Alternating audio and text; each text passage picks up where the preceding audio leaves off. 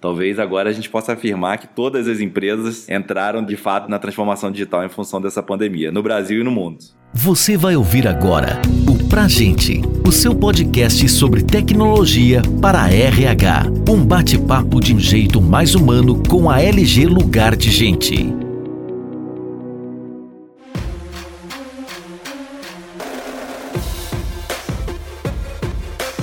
Estamos iniciando o Pra Gente número 2, mais um canal de comunicação da LG, Lugar de Gente, que tem como missão estimular a inovação no RH e compartilhar as boas práticas de gestão de pessoas nas organizações. O tema deste segundo podcast, que faz parte dessa série de conteúdos especiais em comemoração ao Dia do RH, no dia 3 de junho, será Como se reinventar em momentos difíceis. Ao longo desse episódio, vamos falar sobre tecnologia, como ela tem contribuído nesse momento de crise, acelerando a transformação digital e reforçando a necessidade de mudança de mindset. E mais, como as empresas podem ser criativas, focar em novas soluções e aproveitar todo o aprendizado para traçar um futuro ainda mais digital. Meu nome é Felipe Azevedo, sou vice-presidente na LG Lugar de Gente e hoje temos a honra de ter um convidado aí, o César Taurion, vice-presidente de estratégia e inovação da CIA Técnica e ex-evangelista técnico da IBM. César, muito obrigado novamente por aceitar nosso convite. Passo a palavra aí a você para se apresentar aí para nossa audiência. Obrigado, Felipe. É ótimo estar gravando esse podcast para vocês. Um rápido resumo da minha bio. Eu tenho uma carreira profissional no mundo corporativo de algumas décadas, participando de diversas empresas como executivo. Fui um dos sócios diretores da PwC, hoje o novo nome da Price Waterhouse. Essa divisão de consultoria foi adquirida pela IBM e me tornei IBMista, como diretor de novas tecnologias e como evangelista da IBM, ou seja, olhando, né, é um título interessante, mas basicamente é olhar as inovações tecnológicas e de alguma forma mostrar a sua importância e motivar clientes a, adotarem. Então foi uma atividade bastante interessante. Em 2013 eu saí do mundo corporativo, daquela cadeia linear de sequências de atividades e carreiras, e hoje eu estou com diversas alternativas que eu executo ao mesmo tempo, desde ser professor na Dom Cabral e na PUC do Rio, do Rio Grande do Sul, investidor em startups, membro do conselho de inovação de algumas empresas e atuando como um consultor especificamente na companhia técnica, onde nós temos uma atividade de consultoria bastante interessante focada em transformação digital. Muito bom, César, sua experiência acho que tem muito a contribuir aí com conhecimento nesse podcast, tanto na visão de empresa, quanto empresa de tecnologia, enquanto consultoria. Bacana você comentar aí sobre professor da Fundação Dom Cabral. O nosso podcast número 3 será com uma diretora da Fundação Dom Cabral, falando sobre transformação digital e aprendizagem nesses tempos também. Então, muito bacana aí contar com a sua participação. César, para começar, eu gostaria que você fizesse um panorama das principais mudanças causadas pela Covid-19 para as empresas na sua visão. É interessante esse contexto da pergunta, porque o que aconteceu foi uma abrupta chegada do futuro. O que aconteceu nada mais é de coisas que já estavam em andamento. Se nós olharmos a necessidade de estarmos em casa e trabalharmos o homework, compras online, eram situações que aos pouquinhos estavam acontecendo. Só que foram forçadas de uma forma abrupta, ou seja, forceps, serem adotadas por todas as empresas. Então, o que o Covid provocou foi, digamos, essa antecipação brusca do futuro. Então, para citar um exemplo, todas as empresas tiveram que fazer home office. Home office não é novidade. Há 10, 15 anos já se fala em home office. A IBM, há mais de 10 anos, adota home office como uma das atividades importantes e críticas no seu negócio. Quando eu trabalhava na IBM, eu fazia muito home office ia ao escritório muito poucas vezes. Quando você fala em videoconferência, é uma tecnologia que já está há bastante tempo, tem diversas tecnologias com mais de 10 anos, 15 anos, e fazíamos videoconferências internacionais quando estou na IBM. E é interessante que hoje, como investidor, uma das minhas atividades, investidor na Kick Ventures, nós temos uma pequena sala e trabalhamos com reuniões virtuais já há muitos anos. Não, não tem sentido você ter um escritório para colocar startups. Então, na verdade, o que as empresas eh, estavam com planos de médio e longo prazo tiveram que antecipar e antecipar a forceps de imediato. Então, o Covid, no fundo, provocou uma antecipação do futuro. Basicamente é isso. O grande impacto foi antecipar de uma forma muito rápida o que aconteceria mais cedo ou mais tarde houve uma mudança abrupta, principalmente das práticas de trabalho e da cultura das empresas, mas por outro lado, a tecnologia estava disponível, né? Há bastante tempo, como você exemplificou. Então, como é que as empresas estão de fato usando essa tecnologia? O que, que a tecnologia favoreceu essa curva agora de viabilizar, por exemplo, o home office? É, a tecnologia está nos permitindo hoje ter a nossa vida, eu não diria normal, porque ficar só em casa não é normal, mas temos as nossas atividades ou tarefas sendo feitas, sendo profissionais ou pessoais. Então, duas coisas importantes devem ser lembradas. O primeiro, obviamente, é a internet, que já está aí há algum tempo, mas principalmente o smartphone, que surgiu em 2007. Nós estamos falando de 13 anos. Essas tecnologias estão permitindo tudo isso que nós estamos fazendo no nosso dia a dia. Ou seja, fazer uma videoconferência, podemos fazer com o smartphone, o laptop, o Zoom está aí disponível. A tecnologia de videoconferência já tem bastante tempo, não é, de, não é de hoje. Nós estamos fazendo compras online, fazendo transferências eletrônicas através do aplicativo de banco e assim por diante. Né? Comidas, delivery, etc, etc. Vídeos eu posso ver no smartphone. Então, tudo isso que nós estamos fazendo é porque a tecnologia está disponível. Se essa crise, com essa paralisação do planeta única na nossa história, tivesse estourado há 20 anos atrás, provavelmente a gente estaria numa situação muito mais complicada. Não teríamos os smartphones, não teríamos a tecnologia de banda larga como nós temos hoje, não teríamos muitas dessas tecnologias de videoconferência, não teríamos praticamente nada que nós fazemos hoje, compras online, bancos digitais assim por diante. Talvez fosse inviável fazer a quarentena, talvez fosse inviável ter esse distanciamento social e isso poderia ter um impacto muito grande no índice de pessoas levadas ao óbito e assim por diante. Quer dizer, o efeito da crise pandêmica seria muito mais dramático. Agora, a tecnologia ela já está disponível há bastante tempo, mas ela tem uma curva de adoção pela pessoa física, né, o usuário final, mais rápida. E me parece que as empresas agora, mesmo com toda a tecnologia, tiveram que acelerar isso. Né? Obviamente, as empresas têm seus processos, as questões de segurança, enfim, licenciamento. Né? E hoje, no mundo nuvem, isso se torna muito diferente, né? muito mais fácil e rápido. Mas houve uma aceleração grande na adoção de tecnologia pelas empresas nesse momento, certo? Sim, essa houve aceleração, mas por outro lado, mostra aí uma diferença muito grande entre discurso e prática. Antes da pandemia, era comum você, em grandes eventos, e executivos de diversas empresas batiam no peito e diziam: Ah, minha empresa é digital, a minha empresa está preparada para o mundo VUCA, aquele acrônimo bem conhecido, né, da volatilidade, incerteza, complexidade ambiguidade. Eu entendo as curvas exponenciais e assim por diante. E aí, quando você vê o contexto, foi uma correria para fazer home office, né? home working, não é novidade, mas as empresas não estavam preparadas para isso, e aí foram no atropelo, pô, leva laptop, ou então usa o micro do filho, sem processos adequados, e tiveram que se ajustar com uma certa lerdeza até. Fizeram homework, mas aos trancos e barrancos. Algumas se organizaram melhor, outras estão extremamente ineficientes e até com grandes vulnerabilidades de segurança, com certeza. Já existia vulnerabilidade antes, antes e agora isso se potencializou. Então, o que nós vimos é isso, quer dizer, as empresas falavam muito, mas faziam muito pouco. Falavam no digital, mas seu modelo organizacional, sua estrutura hierárquica ainda era muito conservadora. A empresa não tinha agilidade, a empresa não era elástica e a empresa não era adaptável. Ela teve que se acomodar nesse novo mundo que foi imposto. Se não houvesse o Covid, obviamente elas estariam fazendo a mesma coisa. As pessoas estariam se deslocando em duas, três horas no transporte, o carro, o que seja,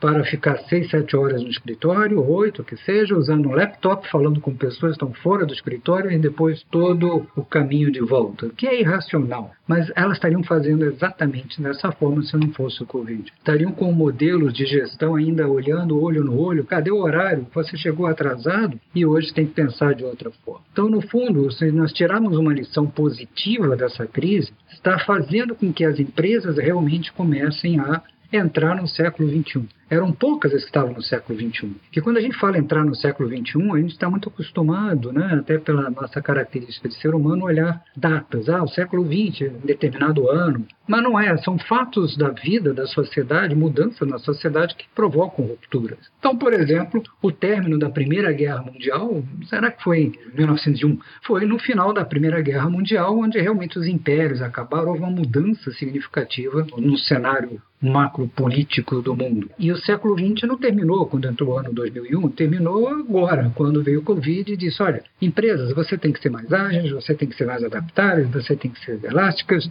você tem que responder rápido a mudanças do ambiente complexo, volátil, ambíguo, incerto, que é realmente o conjunto de características do século XXI elas foram forçadas a fazer isso. Elas estavam vivendo no século XXI como empresas do século XX. Então, essa diferença entre o discurso e a prática é que fez com que muitas delas tropeçassem, e algumas estão tropeçando, outras estão se levantando aos trancos e barrancos, mas estão se ajustando se preparando para o talvez seja o maior desafio, que não é a crise, mas o pós-crise, o que vai acontecer nos próximos anos. Perfeito, muito interessante essa sua analogia aí, realmente. E, e, realmente o discurso, muitas empresas tinham no discurso que eram super digitais, até executivos nomeados como transformação digital, mas com essa crise toda tiveram que agir rapidamente para de fato se adequar, né? Talvez estivessem preparados do aspecto digital para atender os clientes, com vendas online e outros processos, mas não todos os seus processos ou uma cultura digital. Talvez agora a gente possa afirmar que todas as empresas entraram de fato na transformação digital em função dessa pandemia, no Brasil e no mundo. É verdade, mas muitas delas estão atuando de forma muito ineficiente. Os sistemas não estão integrados, os processos de gestão aí entrando até em RH de avaliação não estão preparados para isso. Tanto que houveram algumas iniciativas extremamente não adequadas, como, por exemplo, obrigar as pessoas trabalhando em casa a usar o Zoom com a câmera sempre ligada para você ver se a pessoa está trabalhando. Quer dizer, é um pensar analógico dentro do mundo digital. Então, elas foram para o digital, mas não transformaram o seu mindset para o digital. Você ter o funcionário com a câmera ligada para você ver que ele está trabalhando, é você ver ele do lado na sua mesa, aqui na sala, no escritório físico. Isso não é o digital, isso é continuar analógico usando tecnologia digital. E muitas empresas ainda têm esse modelo mental, esse mindset analógico que é diferente do digital. O digital é: será que eu preciso ter as pessoas naquele horário fazendo as mesmas coisas? Será que eu preciso ter realmente funções tão bem definidas? Eu não posso ter variação, não posso ter uma estrutura hierárquica muito mais ágil, onde as ideias fluem pela organização? Só o executivo é que pensa, só o executivo que toma decisão, só o executivo que tem conhecimento do que está acontecendo? Obviamente não. A empresa é um conjunto de pessoas que pensam, são seres humanos com um cérebro. Então você tem muita ideia fluindo pela organização, só que não eram aproveitadas. Então, esse pensar analógico ainda é muito presente em grandes organizações e nessas que foram para o mundo digital. Temos que mudar a mentalidade de como olhar esse mundo de uma forma diferente. Isso é fundamental. A transformação digital passa, acima de tudo, por uma transformação cultural. Né? E com certeza as empresas que estavam mais bem preparadas enquanto tecnologia estão enfrentando menos problemas hoje do que as que estavam né, no mundo analógico mas eu concordo plenamente. A questão da cultura é muito importante, né? Não é uma questão de aonde você está, mas são as novas práticas, né? O foco está na entrega ou está em acompanhar o que ela está fazendo? É controle, então a gente tem acompanhado isso e tem sido um grande aprendizado, inclusive para nós, né? Eu particularmente, inclusive, quantas vezes não fui a São Paulo ou ao Rio para uma reunião de uma hora, né? Às vezes saía quatro da manhã para voltar às dez da noite para Goiânia. Então isso não faz muito sentido, né? Hoje em dia eu não faria o mesmo, não seria produtivo, né? Estamos desperdiçando recursos da empresa, desperdiçando tempo para uma atividade pouco produtiva. Esse ponto, Felipe, é importante porque isso tem impactos significativos em diversos setores, né? não só na pessoa, né? mas vamos imaginar o conceito que existia, que é muito alinhado com o que você disse. Você tinha que ir para uma reunião com o cliente porque tinha muito aquele conceito: ah, se você não vem antes de assinar o contrato não me dá atenção, imagina depois para assinar o contrato. Então, a presença ali. E era para discutir uma cláusula contratual, uma coisa tão simples podia ser feita via videoconferência. A videoconferência existia, o Zoom está aí já há vários anos, foi criado em 2011 e pouca gente usava. Vem aqui pessoalmente, quer dizer, a tecnologia estava lá, o Zoom estava lá. É só que as pessoas pouco usavam. Você vê, em dezembro tinham 10 milhões de usuários por dia. Agora em abril, 300 milhões. Cresceu 30% em poucos meses. E era a mesma ferramenta. Então, é o hábito, a cultura. Isso afeta setores, por exemplo, empresas aéreas. Rio-São Paulo, ponte aérea. Com certeza, no mundo pós-Covid vai ser muito diferente. Basicamente, 90% dos passageiros ou mais eram de negócios que você tinha que viajar para voltar no mesmo no dia seguinte, porque Rio e São Paulo tem características muito únicas. Primeiro, são grandes cidades, eh, não tem outro meio de transporte, não tem trem de alta velocidade como você tem na Europa, em outros países, nos Estados Unidos, na China, então só tinha avião. E os dois aeroportos, Congonhas e Santos Dumont, estão no centro da cidade diferente de outros países. Por exemplo, não poderia existir uma ponte aérea Londres-Paris, porque os aeroportos de Londres são longe. Heathrow, Gatwick, os de voo mais baratos, Luton, Stansted, são longe, duas horas de viagem. E de Paris também, Orly e De Gaulle. Quer dizer, então é muito complicado fazer uma ponte aérea nesse sentido. No Brasil tinha essas características. Só avião, não tinha outro meio de transporte, o ônibus era demorado e não tinha trem rápido, então isso subsidiava muitas rotas, né, porque era uma, um grande filé das empresas aéreas. Isso vai afetar, com certeza, a malha aérea no futuro. Vai afetar hotéis é, focados em negócios. Você ia, tu pernoitava uma noite, no máximo duas, e vou retornava exatamente para participar de duas reuniões, uma num dia, uma no outro, e o restante do tempo você ficava sem ociosidade, trabalhava, né, usava o seu laptop para trabalhar. Ou seja, totalmente irracional. Eu vejo que o grande desafio é como é que vai ser esse mundo pós-Covid. Não vai ser 100% online, você vai ter muitas coisas que você quer falar pessoalmente, e nós somos seres humanos, temos necessidade de ter o contato pessoal, o abraço, isso é importante, essa interação física, mas também não vai ser 100% offline. Então, esse obrigatoriedade de ser offline, ou hoje a obrigatoriedade de ser online, vai deixar de existir, nós vamos chegar a um meio termo. Algumas empresas derivando mais para o online, podendo até ser 100% online, e algumas empresas derivando para o offline. E algumas raríssimas exceções sendo 100% offline. Então vão ser alguns extremos. Acreditamos seja mais coerente é um meio termo, mais de um lado ou mais do outro. Tem algumas situações que você tem que ser realmente presencial né, uma linha de produção de uma fábrica. Embora cada vez mais automatizado. Né? Você pega uma fábrica de automóveis e praticamente você não vê ninguém. Você pega hoje grandes laboratórios de análise clínica, por exemplo, em Minas, você tem Hermes Pardini, todo o processo de análise de sangue, aquelas coletas de sangue, é feito por máquinas. Então, mesmo os processos industriais, você tem menos pessoas.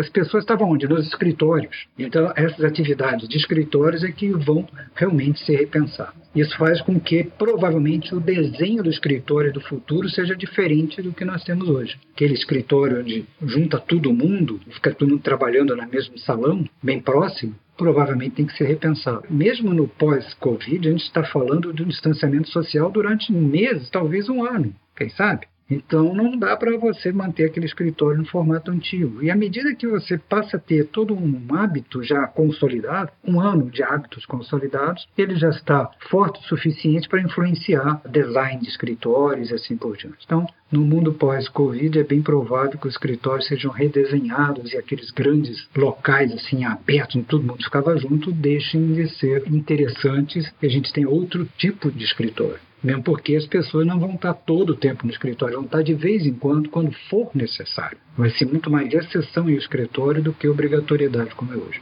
É, você citou um conjunto de mudanças né, de comportamento que tendem a ser permanentes pós-Covid, né? Seja essa relação com as viagens de trabalho, seja a relação do local físico de trabalho. Que outras mudanças você enxerga também em relação à gestão, liderança, aprendizagem? O que você imagina que pode mudar de fato, de forma permanente pós-Covid? Eu acredito que diversas mudanças de comportamento vão influenciar várias coisas dentro de uma organização. Primeiro, as empresas vão ter que lidar com esse tipo de situação, ou seja, as pessoas não estão fisicamente ali, estão em qualquer lugar. É o working anywhere, né? Eu estou trabalhando em qualquer lugar, pode estar em casa, no aeroporto, na praia. Significa que eu vou dar menos atenção a horários rígidos e muito mais na entrega, no que eu faço, né, produto do, do meu trabalho, do que se eu estou ali naquele momento fazendo alguma coisa. Além disso, a evolução da automação e inteligência artificial faz com que muitas atividades robóticas que nós fazemos passem a ser feitas por máquinas, com a própria evolução dos algoritmos, eles cada vez mais sofisticados, mais bem treinados, substituem muitas das nossas atividades. Qualquer que seja a atividade que nós fazemos, uma parcela delas, uma parte significativa das tarefas, quando a gente divide uma atividade em microtarefas, nós vemos são atividades inteiramente robotizadas. Não é o robô que tira tarefas da gente, nós é que fazemos tarefas de robôs. Então, o RH provavelmente vai se transformar em robôs e humanos. É, como é que eu vou interagir de uma forma melhor com robôs? Quando eu falo robô, não significa uma máquina com rodinhas, mas pode ser robô de software também. Então, isso muda a maneira da empresa atuar. Significa que os processos têm que ser muito mais ágeis, eles têm que ser adaptáveis. Então, talvez tecnologias que fossilizam o processo, como os RPs, tenham que ser questionados. O RP, como tem hoje, aquele software monolítico, onde você pega um processo, entende o processo, mapeia ele e coloca no software, você tem que levar 4, 5 anos para colocar uma nova versão, e durante 4, 5 anos sua empresa não evoluiu, seus processos não melhoraram. Melhoraram. O que, que você faz? Bypass do RP, escreve uma planilha aqui, faz aquilo, ah, depois você entra no sistema, faz aquilo outro, só porque o sistema exige. Quando você entra nessas discussões, ah, porque o sistema exige, é porque você não precisa dele. Então, novas tecnologias vão aparecer de tornar os processos adaptáveis e autoajustáveis e aprendendo, usando inteligência artificial. Isso vai significar também que a estrutura organizacional tem que ser repensada. Aquela estrutura rígida, dividida em departamentos, em silos, tende a ficar muito mais fluida, porque os próprios negócios começam a ficar mais fluidos. Vamos pegar isso que nós falamos de uma tecnologia, eu falei inteligência artificial, vamos colocar veículos autônomos, quando os veículos autônomos estiverem mais disseminados, e foram bastante incentivados agora, né, por causa de deslocamento, por exemplo, em hospitais, para ir para uma área de isolamento. Então, o veículo autônomo leva medicamento, a bolsa de sangue, sem ter que alguém se envolver nesse processo. Isso vai acelerar a evolução da tecnologia e daqui a pouco vamos ter caminhões e provavelmente até alguns carros andando já nas ruas. Significa, então, quando eu tenho veículos autônomos, que se eu sou uma fábrica, uma montadora de veículos, eu posso, em vez de vender o carro, alugar o carro, que você vai usar só em determinados períodos, que eu não vou precisar do carro tanto como antes, que eu não tenho que ir para o escritório sempre. Então, se eu vou usar como uma assinatura, eu vou uso de vez em quando. Então, eu, montador ou fábrica de automóveis, eu deixo de ser uma empresa fabricante, eu continuo fabricante, mas sou uma empresa de mobilidade. Aí eu entro no espaço de uma locadora de veículos ou de um Uber. Então, você vê que as fronteiras entre os setores deixam de existir. Então, indiscutivelmente, as fronteiras entre os departamentos deixam de existir. As pessoas começam a ser mais adaptáveis em diversas atividades os departamentos não têm mais funções muito claramente delimitadas. Você faz isso ou faz um pedaço daquilo outro. Isso leva a um novo tipo de profissional, um profissional mais adaptável, e um novo tipo de liderança. Uma liderança que não é mais que olhe aquele departamento especialista e que gerencie por horários, pelos modelos da sociedade industrial, aquela produtividade da sociedade industrial, né? horas trabalhadas e assim por diante. Porque na sociedade industrial você tinha tantas horas, apertava tantos parafusos. A gente acabou emulando esse modelo nos escritórios. Por que horário de 8 horas de trabalho?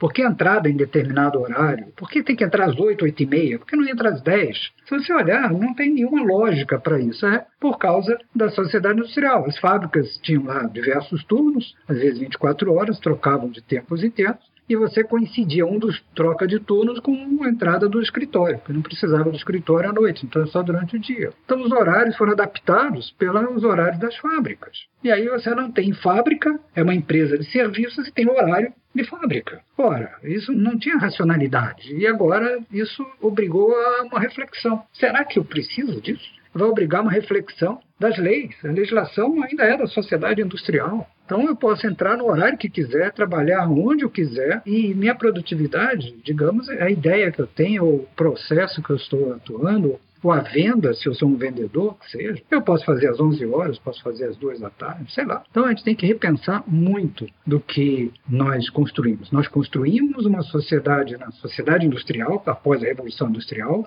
montamos a organização, montamos modelos de negócio, montamos estruturas organizacionais, carreiras, profissões e entramos na sociedade digital exatamente igual como uma sociedade industrial, da, da, revolução industrial. Não mudamos. Chamamos digitais e tudo, colocamos o aplicativo, mas a estrutura é exatamente o que era o século XX. Pega uma empresa de hoje, uma empresa típica de hoje, pega uma empresa 30 anos atrás, você olhar assim, é muito parecido. Ah, tem um sistema diferente aqui, tem um aplicativo ali, mas vai pegar a estrutura organizacional, vai pegar alguns processos, vai pegar planos de carreira, é de 30 anos atrás. Eu achei interessante você ter colocado esses exemplos até de inteligência artificial. E nós, enquanto provedores de tecnologia, né, estamos tendo que nos adaptar rapidamente. Por exemplo, o governo lançou as MPs durante esse período, a gente teve que adequar o nosso software de folha de pagamento para que permitisse né, suspensão de trabalho, de contrato de trabalho e outras coisas que foram disponibilizadas. Então, com agilidade incrível, né? porque sai num dia, a empresa quer aplicar no dia seguinte, então a gente tem que, teve que fazer um forte investimento e temos investido muito, de fato, nessa parte de inteligência artificial e de automação, com o sentido de gerar mais produtividade. Né? De fato, atividades repetitivas, a gente, a tecnologia está aí para aumentar a produtividade ou para aumentar a capacidade humana e eu acho que a adoção, de fato, essas novas tecnologias vai ser muito acelerada e como você usou a expressão VUCA, o mundo vai ser ainda mais VUCA, né? As transformações são mais rápidas, mais revolucionárias, né? São quebrando paradigmas de muitos setores aí. Realmente a gente tem que ver como é que isso vai ficar aí pós-crise e como é que a tecnologia vai ajudar as empresas a inovar. Então, queria abordar agora um pouco, César, sobre a parte mais aí pensando no RH, né? Qual o desafio de mediar uma gestão que passa a ser cada vez menos presencial? O que, que você imagina aí que vai ter que haver de mudança de mindset das pessoas ao ter essa gestão menos presencial, suportada por tecnologia? Tem várias mudanças, eu vejo, né? Na gestão de talentos. É, inclusive o nome RH, né? Muito da sociedade industrial, recursos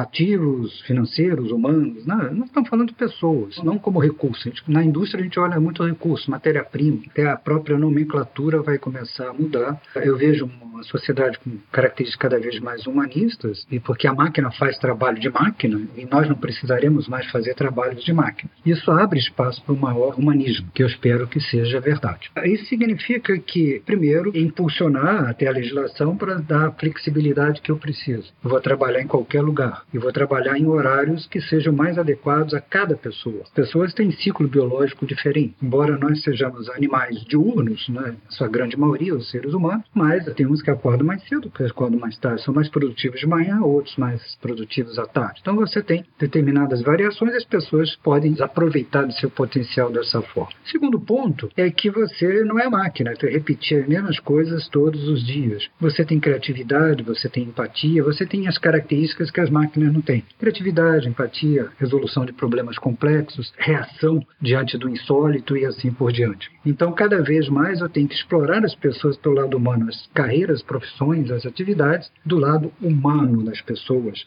e não da repetição automática de determinadas tarefas. Então, isso vai implicar em repensar quais são as descrições de carro. Isso vai levar a uma nova maneira de se olhar, inclusive, o papel das pessoas nas empresas colaboração passa a ser fundamental. Nós estamos vendo hoje, até na pesquisa por vacinas, uma colaboração em um setor que era muito concorrente, por exemplo, a indústria farmacêutica, os laboratórios trabalhando de forma colaborativa, todos eles trocando informações para chegar a uma vacina o mais rápido possível. Não é eu sozinho, você primeiro, depois vou ganhar do outro espaço de mercado. Não, estão trabalhando em colaboração. Grandes empresas que sempre foram extremamente competitivas. Então, dentro da organização, a colaboração vai ter que aumentar muito a troca de ideias entre as pessoas, o compartilhamento de ideias, então, isso vai fazer com que haja um outro modelo até de avaliação. Não é mais presencial, é online, não é só a atividade individual, mas é a atividade do grupo, ou qual a colaboração para o grupo. Pode ser que eu não colabore muito individualmente, mas eu sou um tremendo colaborador em grupo, então devo ser recompensado por isso. Então, o RH tem que ser repensado. O RH, em sua grande maioria, ainda é um RH da sociedade industrial, novamente, como a empresa é, olhando parâmetros de avaliação, de mensuração, de contratação baseado em coisas ainda muito antigas. Ah, tem os requisitos básicos, tem que ter universidade. Aí você pergunta, por que tem que ter universidade de determinado nível? Para determinadas atividades não precisa, mas foi colocado por falta de condições de avaliar o potencial da pessoa, você vê o que ela fez até hoje. Mas o que ela fez até hoje não é uma garantia do que ela vai fazer amanhã. Nesse mundo de mudanças, que eu não sei que coisas virão amanhã, se a empresa é adaptável, tem que ser ágil, as pessoas, está lendo a organização, têm que ser ágeis, adaptáveis. Então, talvez o que seja bom hoje não seja bom amanhã. Então, qual é a capacidade de adaptação? E grande parte dos processos de RH são focados no passado. Deixa eu ver o seu currículo, deixa eu ver isso, deixa eu ver aquilo outro. Beleza, mas o que, você vai fazer para frente? O que, eu preciso para frente? Eu não vejo, não avalio. Até para complementar essa sua fala, César, nós temos uma ferramenta hoje, dentro de uma ferramenta de People Analytics, que permite traçar o perfil ideal do profissional em tempo real. Então, na verdade, eu observo as melhores performances e, com base nisso, eu defino aqueles profissional que eu vou contratar como é que eu vou desenvolver, exatamente onde estão os seus gaps. E isso é interessante que muitas vezes a gente vê que para o mesmo cargo que naquela descrição tradicional seria exatamente a mesma coisa, um gerente de uma loja numa localidade versus um gerente de uma loja em outra localidade, que a descrição tradicional seria a mesma, quando a gente olha de uma ferramenta analítica, as pessoas que de fato performam naquela função, naquela localidade, podem ter perfis muito diferentes. Então, com a tecnologia, você permite ter isso vivo, e não mais um papel, uma descrição na gaveta. E com essa esse nível de individualização das decisões, né? Então, Realmente isso mudou, é novo, não tem ferramenta mágica, a tecnologia está disponível, essas coisas precisam ser calibradas, mas com certeza serão cada vez mais adotadas aí pelas empresas e é o futuro, seja na parte de recrutamento, seja na parte de capacitação. Hoje a capacitação com inteligência artificial a gente consegue fazer um processo de capacitação individual, né? Então é a sua trilha. Felipe, você precisa desse, desse, desse item e não de um treinamento de uma semana presencial igual para todo mundo. Você precisa de um vídeo de cinco minutos. A tecnologia já está disponível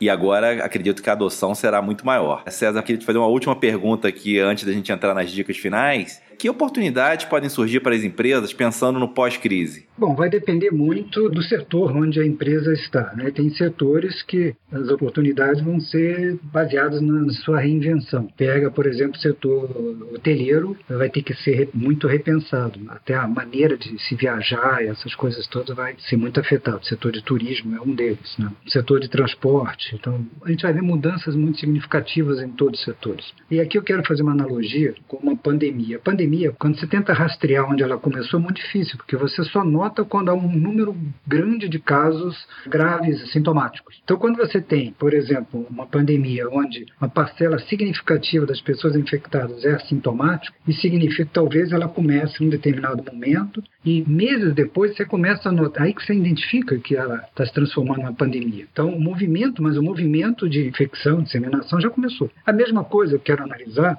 em relação às mudanças nas empresas.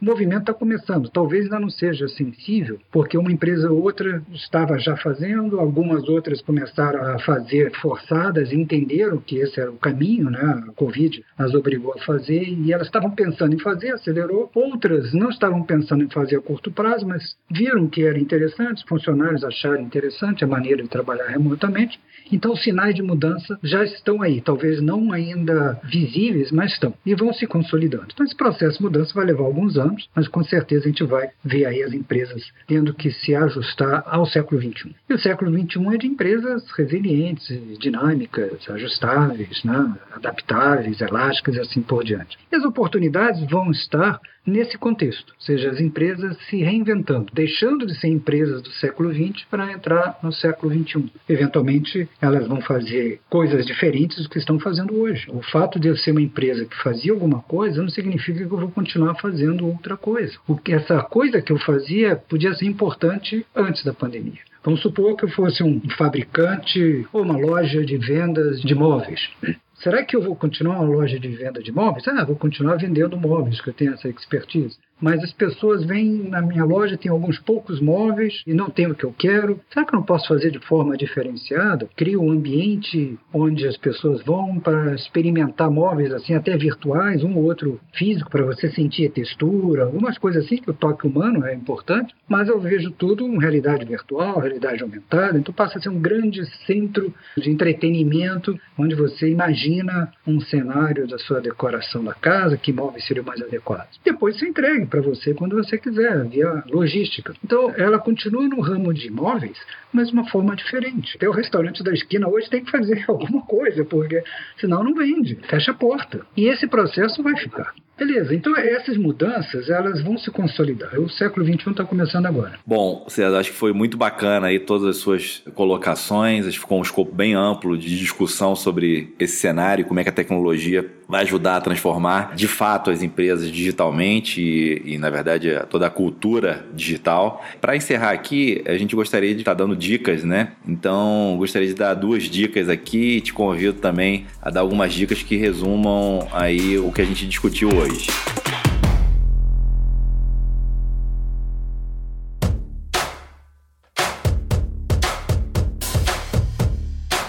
Então, a primeira dica que eu queria dar é realmente incentivar as pessoas para se prepararem para uma mudança de comportamento de longo prazo é realmente um momento de muito aprendizado, que evidencia novos modelos de trabalho, né? não só a questão do home office, mas novas formas de avaliação, feedback em tempo real, é, novos modelos de contratação, novos modelos de desenvolvimento. Então é importante estar aberto a isso e enxergar como é que a tecnologia pode ajudar os seus processos para que você tenha mais produtividade, mais engajamento e uma melhor experiência. Uma segunda dica para os profissionais de RH é realmente inovar nos seus processos, né? entender essa nova relação de trabalho num cenário predominantemente digital. Tem as ferramentas já estavam aí disponíveis há muito tempo, então acho que o César colocou bem, é importante que você entenda que não adianta ter a pessoa trabalhando remotamente, mas continuar com um mindset analógico de controle ou ligar a câmera, como foi dado aqui o exemplo. Acho que o foco é outro, é foco na entrega, são novas rotinas, cada pessoa tem o seu ritmo, a sua forma de trabalho, e o importante é que o resultado resultado seja atingido. Então essas são as minhas duas dicas. Convido César você a, a dar suas dicas e, e suas considerações aí finais aí para esse podcast.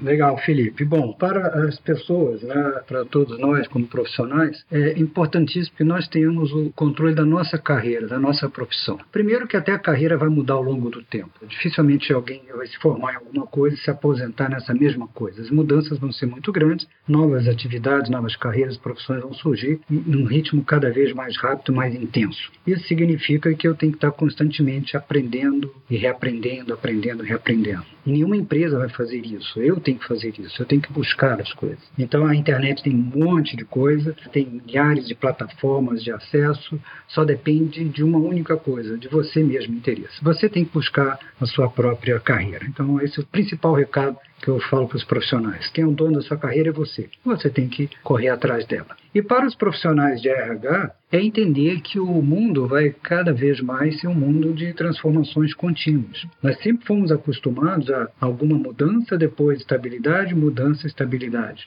passamos uma grande mudança, mas se o ambiente que nós estamos vivendo hoje se tornar muito longo, dois anos, três anos, passou a ser estabilidade. Ficar em casa, fazendo a mesma coisa, sem sair de casa, se torna estável. Não, aí volta ao trabalho, depois muda. Então, eu tenho que me preparar para ter talentos na organização, identificar talentos na organização, ou que traga e retenha esses talentos, cada vez mais para um mundo que eu não sei bem como é que vai ser. O que tem esse ano não vai ser necessariamente no outro ano, daqui a cinco anos eu não tenho a mínima ideia do que, que eu vou precisar. Então eu tenho que estar antenado com as mudanças e tenho que estar buscando cada vez mais lidar com talentos que sejam adaptáveis e que sejam capazes de autoaprendizado e de autoadaptação. Isso que é fundamental, entender dessa forma e aí sim criar todas as minhas regras, processos que incentivem isso.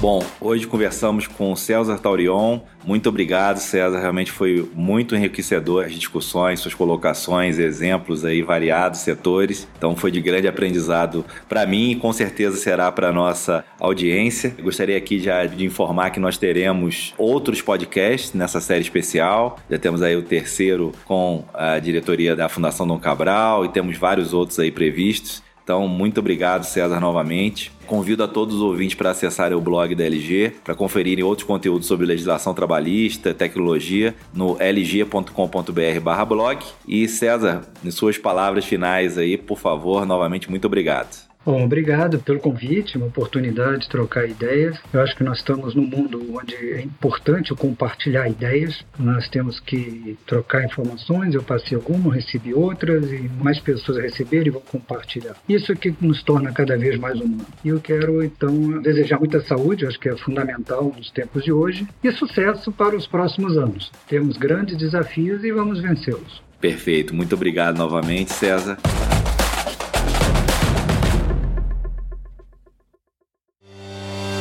Você ouviu o Pra Gente, o seu podcast sobre tecnologia para RH. Saiba mais sobre a LG Lugar de Gente e confira outros conteúdos como esse em lg.com.br.